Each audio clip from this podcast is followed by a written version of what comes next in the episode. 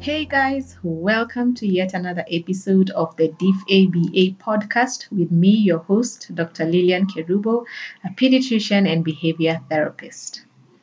This week, we are talking about opposition and defiance. Opposition and defiance.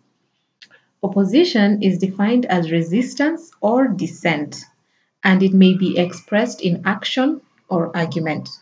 So basically, opposition is saying no to a laid down rule or a laid down instruction. Defiance is defined as open rebellion or disobedience despite adequate information that obedience would be helpful or would be the better option. So, defiance is a child who probably knows what to do, has been told what to do, has been guided, and has been given the adequate skills and resources to do what is required to do, but they openly refuse to do that. That is defiance. Children with a challenge with defiance are unafraid of consequences, so they're not scared that they'll get in trouble or that they'll they'll get a punishment for being defiant. They usually have limited fear of danger, so they are also not afraid that they'll get hurt or that they'll get killed doing whatever it is that they want to do. And they repeatedly persist in wrongdoing despite adequate communication of what is expected. Now that we have understood what the definitions mean, let's start with what is normal or what is expected of children.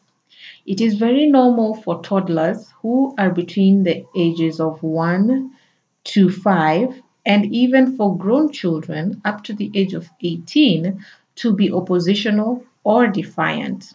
And this is because they are discovering their abilities. So they realize they can actually do the opposite of what you're telling them to do. So initially, when children are small, maybe less than a year, they have little choice in what happens to their lives because they're usually carried to a place, they are fed a food that has been prepared probably without their consent. They are dressed in clothes that they are probably not asked whether they love them. They are taken to places maybe they do not want, but they have limited choice they have limited say in the matter. This starts to change from age one when they realize, oh, I can actually go in the opposite direction. I do not have to follow my mom. I do not have to go to school if I don't want to. So they start realizing that they have a little bit of power and a little bit of abilities. And so sometimes they might exploit that and become oppositional or defiant. They may also be doing this as a way of testing parental boundaries to see what happens when they disobey. Children are naturally curious, so sometimes they are intentionally oppositional or defiant just to see how far they can push their parents, just to see what the parents will do when they are opposed. So it's basically a curiosity thing. When children are teenagers, it is part of the onslaught on their brain Remember, their brain is growing. And while it is growing, the brain is being attacked by hormones, it's being attacked by identity crisis, it's being attacked by media influence, by peer influence, and by moral dissonance. So sometimes they may become oppositional or defiant, basically as a stage that is uh, they're going through, which is the teenage and adolescent stage of growth. Some children may be oppositional or defiant because they are modeling such behavior from either older siblings, parents, or guardians. So if the parents are oppositional or defiant, they are basically people who always say no, who always disobey, who always don't follow rules. The children are most likely going to pick that up and they are most likely going to exhibit the same behavior.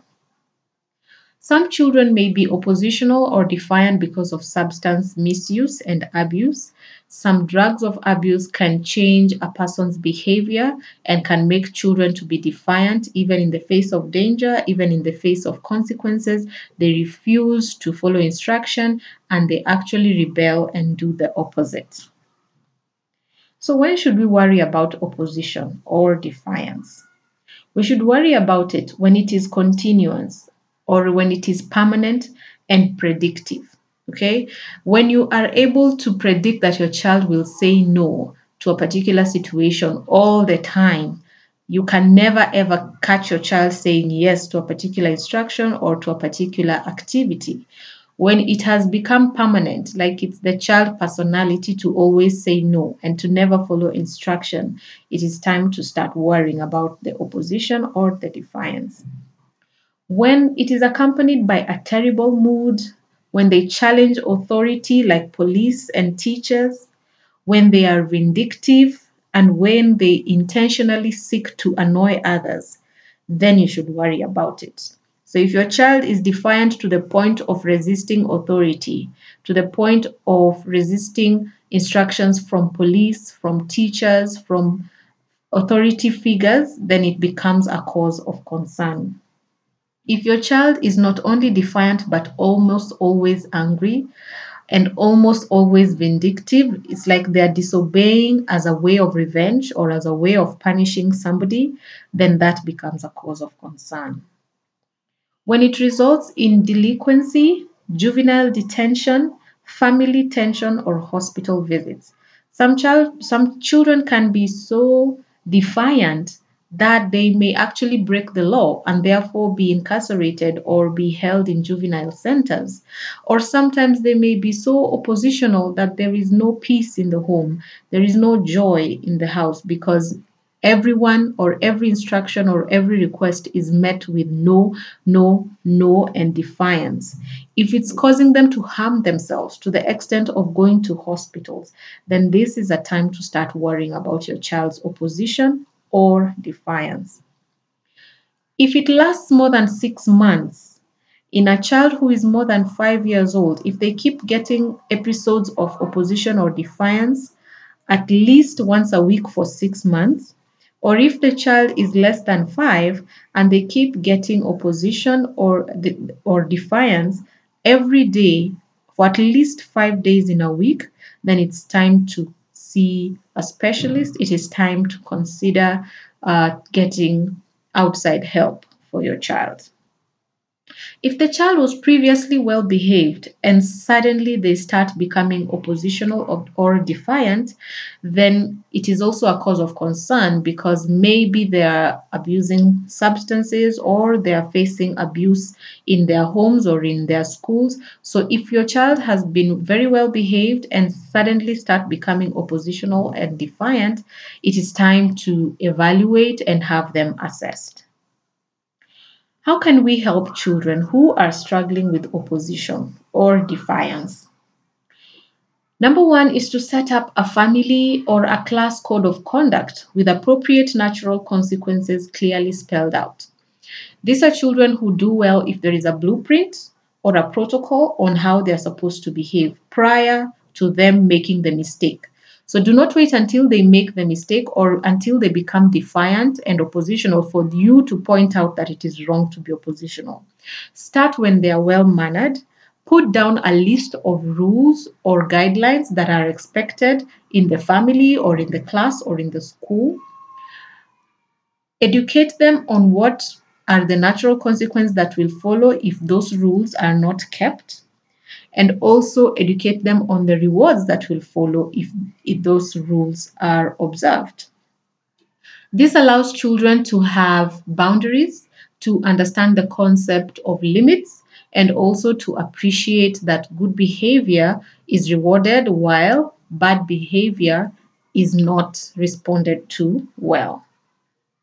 The other way we can help children who are struggling with opposition or defiance is to keep instructions short, simple, attainable, and time sensitive, time sensitive with the probability of a reward. So when you're giving a child who is struggling with opposition or defiance, do not go on a whole speech or a whole paragraph of why they should do what you want them to do. Keep the instruction short. It could be tidy up your toys. That is short, it is simple, it is direct, and you can put a time limit to it. You can say, tidy up your toys by 4 p.m. And that makes them have a goal to work towards.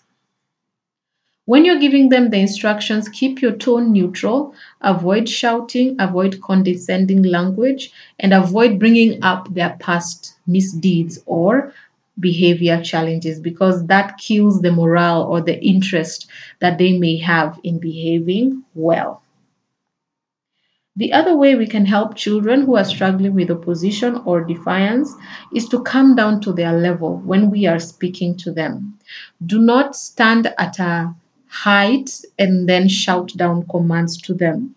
If needs be, kneel down. If needs be, sit down so that you can be eye level with your child and give them the instruction that you want them to carry out. Remember to keep your tone of voice neutral and also remember to use positive language as opposed to negative language. So instead of telling your child, don't jump on the bed, you can tell your child, please come and sit down on the chair. That is more positive as opposed to negative language.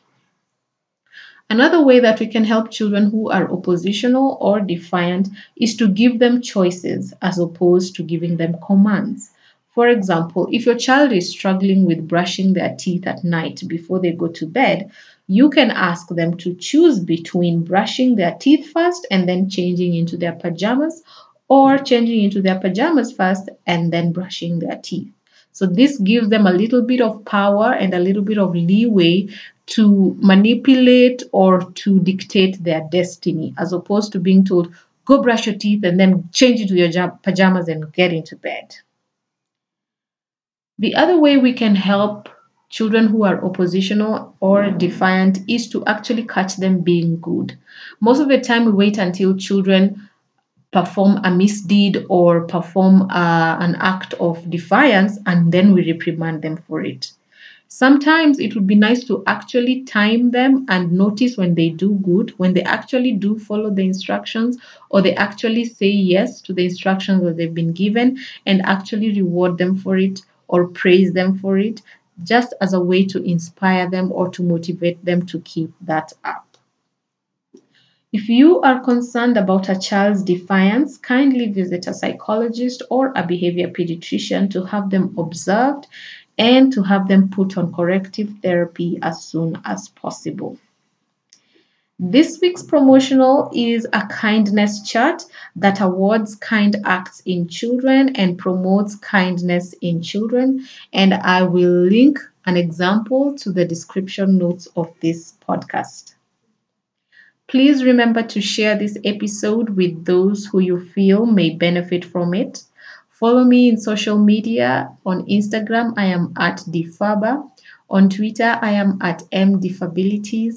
And on Facebook, I have a group called Marvelous Difabilities. Till next time, thank you so much for joining us and have a good evening.